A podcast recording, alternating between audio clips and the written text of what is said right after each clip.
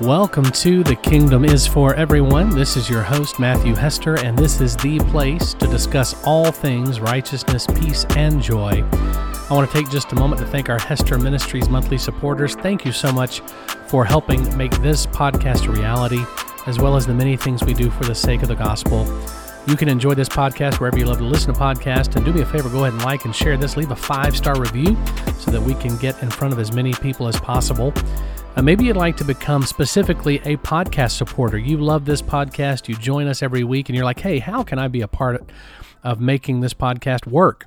Well, go to the homepage for this podcast, anchor.fm slash the kingdom for everyone. That's the number four.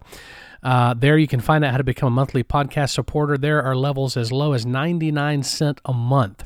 So if you can spare a little less than a dollar a month, we sure would appreciate it. It helps us uh, make this podcast the best that it can be. Uh, click on the message tab. Uh, leave us a voice message or a question to feature on an upcoming episode of our podcast. You can find that feature again on the homepage for this podcast. Uh, here at the Kingdom is for Everyone, we want you to be more than an audience. We ultimately want you to be a participant. And so we're going to jump right into episode 41 of The Kingdom is for Everyone. And this episode is going to be titled The Moral God. The Moral God. Uh, this actually stems from a Facebook post that I did a while back that uh, had a lot of discussion, and um, uh, a lot of people. I actually spoke about this uh, as a subject on another uh, podcast that I was a part of, and hopefully we'll share some of that in some of our later episodes. Um, but uh, I thought it was just such an interesting question, and so I thought, hey, let's go ahead and make an episode out of this thought because I've had a lot of conversations around it in the last month. And so the question that's first posed, uh, and, and again, I just want to mention to you uh, you can find me on Facebook. You can find me on Instagram. Uh, Hester Ministries also has its own Facebook and Instagram. Um, we've got, I mean, just find us on all of our socials. We would love to connect with you uh, on all of our platforms. And so this particular was on Facebook. And I start by posing this question Do you preach Jesus? And, and you may say, Well, I'm not a preacher. Okay, well, do you worship Jesus? or do you worship a moral idol? Made in the image of religion. Wow, that's that is a mouthful. Do you preach Jesus or a moral idol made in the image of religion? Uh, and so I just want to get into this and let's have some fun here. See, the Pharisees had God all figured out. They observed, and rather poorly, I would add, the Ten Commandments. Um, and, and I say poorly because they were breaking the commandments before Moses could get down to even give them to the nation of Israel, which is, is pretty crazy. Uh, and so, on, on top of that, they added another 600 plus laws and rules because, you know, if, if you're going to go law, right, if you're just going to be law based and that's going to be your focus, usually the top dog of the law goes like this whoever has the most rules wins, right? And so you got to keep adding rules because you have to keep adding different ways to distance yourself from others. And uh, and so that's really what the the laws did.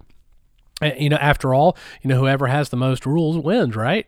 so, so what ensued was a moral standard, right, weaponized by the law, that not only reinforced surface level cleanliness and behavior modification, but it also created the needed separation between those who kept the law and those who didn't slash couldn't because uh, especially as we get to the day of jesus uh, there's there's even um, economic disparity that um, ruled out certain people from participating because there were temple taxes. You had to pay for sacrifices that the temple was selling, which is convenient enough, right? So if you couldn't afford these things, uh, also um, it uh, made you a sinner. That's how you were identified as a sinner. It wasn't too hard to pick you out of the crowd. Um, so I want to say this before we continue. So Jesus did not come on the scene as the incarnate God, dignifying humanity. He did not come to create a moral revolution. I love how N.T. Wright says it. He says Jesus did not come to establish a moral revolution, but a resurrection, right? A, a uh, he came to establish what resurrected life would look like, right? Uh, and so that that's really uh, what his agenda had always been. It's not about behavior modification, it's about new creation, establishing new creation, a mortal resurrection, right? And so by the time Jesus arrived on the scene, God in the flesh, you know, most of the people he encountered figured that they knew who God was too, right? They they knew him in a very limited, veiled perspective, but and this is what they knew: he was benevolent, as long as you know you followed the rules. He was gracious, again, as long as you followed the rules. He was loving, as long as you loved him back. And, and, and one of the easiest ways to love him back was to follow the rules. And, and the God everyone thought they knew, you know, at best, appeared to be more like a morally demanding idol than a familial father. And at worst, he invoked the same bloodthirsty habits of Moloch. If you know broke the if you broke the rules, Moloch, you know animal sac not all animal sacrifice, human sacrifice. My goodness, and, and you see a lot of these thoughts are kind of echoed, especially in the Old Testament, where the the face of God is veiled. Uh, it looks very much like that, and so we find God interjecting his heart throughout some of our favorite Old Testament stories. Abraham is one, right? He he believed that God wanted human sacrifice in the form of his son, and then God had to intervene and change his mentality. Right? Hey, I'm not the God who takes your laughter. I'm the God who gives. Uh, we also find it's a little these some of these waters are murky. We find it looks like that God supports genocide, infanticide. Um, that uh, you know the nation of Israel, the Isra- Israeli armies would go and slaughter um, opposing forces wholesale, and uh, and we'd have prophets saying, "This is what the Lord says." But then you get into Jeremiah, and he says, "I never instructed your fathers in the wilderness concerning sacrifice." David uh, said, uh, "Listen, if you wanted the sacrifices of bulls and, and and oxen, I would give them to you, but you do not." So this is the sacrifice that I bring to you: a broken spirit and a contrite heart. Uh, can you see Jesus ordering the wholesale slaughter of people? No, he actually forgives those that are taking his life. Um, he tells his followers in the Sermon on the Mount, Matthew 5, 6, and 7, turn the other cheek. If someone takes from you, give them that and volunteer to give them more. In other words, it's almost like the, the, the, the great Christian reality that a lot of us don't want to talk about is Christianity looks like being taken advantage of. And, and, and actually, with a smile on your face, being taken advantage of being uh, manipulated, being um, downcast, being crucified. Oh my goodness. So then, when Jesus arrives on the scene, he challenges the moral idol that religion had built and revealed who God had always been. So, Jesus, uh, so basically, he had to systematically strip away the veil of the law, which had built a great delusional chasm of distance and separation. Emmanuel showed us what it was like to truly be loved, seen, cared for, and accepted without any performancism needed ever. So again, I want to get back to our initial question, right? This this episode, the moral God. Do you preach Jesus? Or do you preach a moral idol made in the image of religion? That moral idol do do this and God is pleased. Don't do this and God will smite you as the almighty smiter right? Follow all the rules and God will be pleased. Um, that is an idolatrous image that does not look like Jesus. And since we know Jesus is the exact image of God, you know, Hebrews 1 3, He, Jesus, is the radiance of the glory of God and the exact imprint of His nature. And He upholds the universe by the word of His power, right? And then uh, again, we talk about the the moral law based focus. Now, again, I want to say because almost like I can hear this thought, you know, ringing out. Well, are you saying morality is wrong? No, I'm not saying morality is fine, and there are moral standards, right? Especially culturally. But I'm trying to, to say we can't allow the demands of the law to inform what we believe is our moral superiority over our brother or sister, because if that's the case, then your morality is immoral. Isn't that something? right? Because religion always finds ways to create the haves and the have nots, those that deserve and who, who are undeserving. And, and we call it morality, or we even call it God. Probably one of the most nefarious things that we can do is we, we call our idolatrous images that we've built, that we call God, we even call it Jesus. And and so is it any wonder the world is so confused? We talk about Jesus and they read about Jesus and he seems, oh, I would I would just so love Jesus, but then we just don't look like Jesus. We look more like the idol of our own image, right? It, it's like God wants what we want. He he wants vengeance on the people we want vengeance on. He wants to hurt the people that hurt us. Isn't that interesting how that plays out? So again, we know that we have victory over over the law. We know we have victory over sin. I mean, 1 Corinthians 15 it tells us the sting of death is sin, the power of sin is the law. But thanks be to God who gives us the victory through our Lord Jesus Christ. Um, I know I've got some a lot of verses here. I, I, know this isn't a Bible study, but bear with me. 2 Corinthians 3 14 through 18. But their minds were hardened, for to this day, when they read the Old Covenant, that same veil remains unlifted, because only through Jesus Christ is it taken away. Yes, to this day, whenever Moses is read, a veil lies over their hearts. But when one turns to the Lord, the veil is removed. Now, the Lord is the Spirit, and where the Spirit of the Lord is, there is freedom, and we all, with unveiled face, beholding the glory of the Lord, are being transformed into the same image from one degree of glory to another. For this comes from the Lord, who is the Spirit. Wow, so there's just so much there. So, so I, I, do believe that was true in the day of Paul when he was writing this letter to the church in Corinth. But it's also, I still believe it's layered truth for us. If you're not careful and you just try to understand the God of the old covenant without the lens of Jesus, you're going to see God veiled, right? It's God misrepresented. It is God. It's God basically in the way that humanity acts towards God. When God acts towards humanity, we want to crucify him right? And so we see the crucified God over and over again. But then Jesus brings the clarity. Listen, do not, I want to challenge you, do not approach God if you're trying to do it outside the lens of Jesus. And that's what brings so much confusion to the world at large. Now, you can still have experiences with God, experiences with the Spirit, right? But you're never going to gain clarity, true clarity, the heart nature of God, unless you realize who God is in and through the person of Jesus. He's the exact image. So, I mean, Jesus is the perfect image of God. We have every right. Think about this. I, I want to encourage you. You and I have every right to question and to scrutinize any other images that came before his arrival.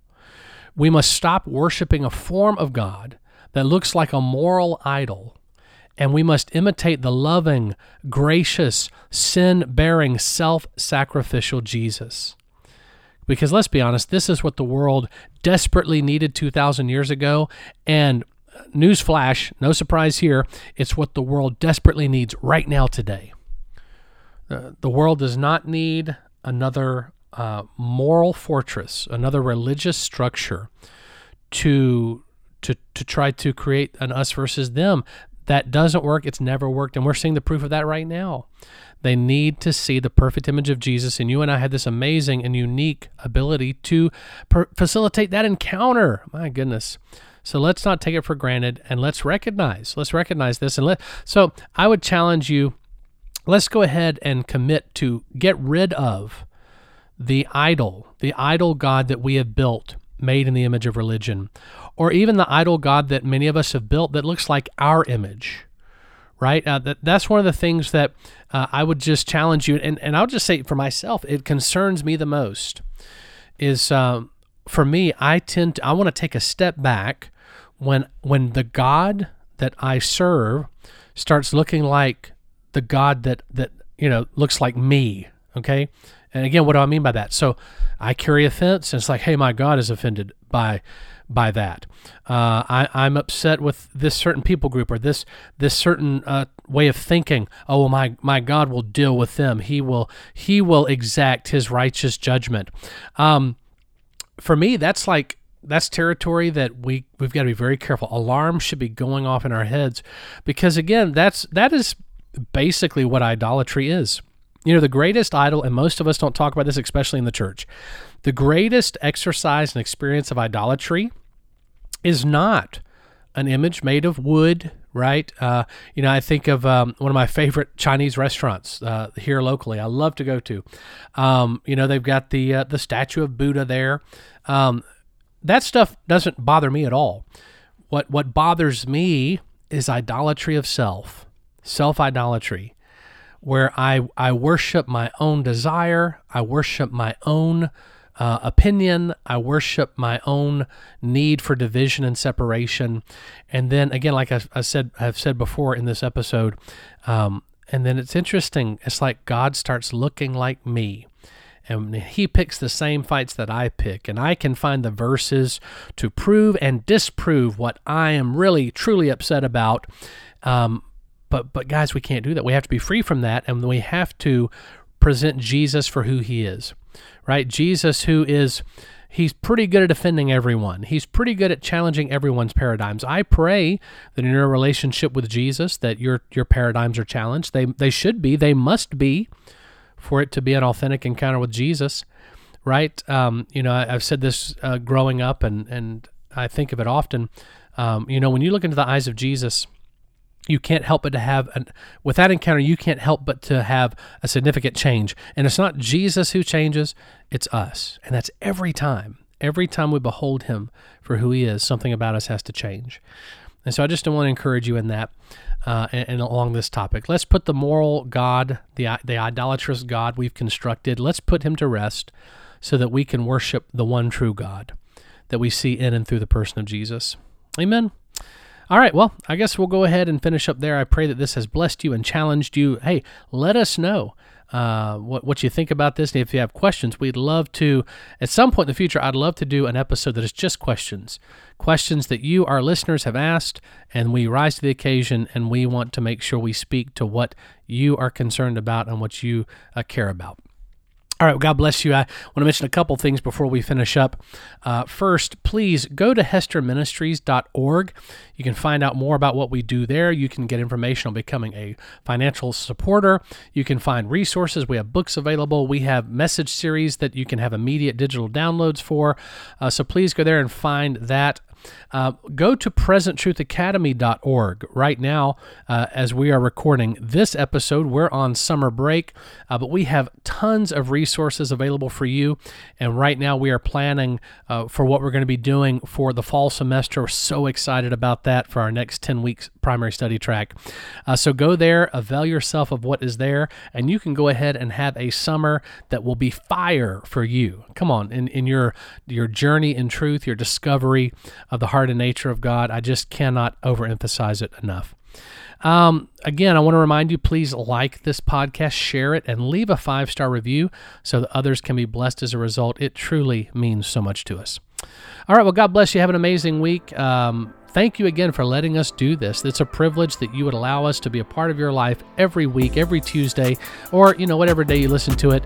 Um, you know, I, I, like to think people are driving down the road, they're in the gym, you know, they're just listening, and they're they're being impacted and challenged and changed as a result.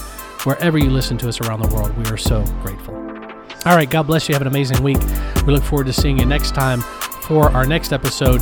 I just want to go ahead and sign off this way, as we always do, and let it be a reminder to you this really is the core of what this entire podcast is about. If the kingdom isn't for everyone, well, then it's not for anyone. God bless you.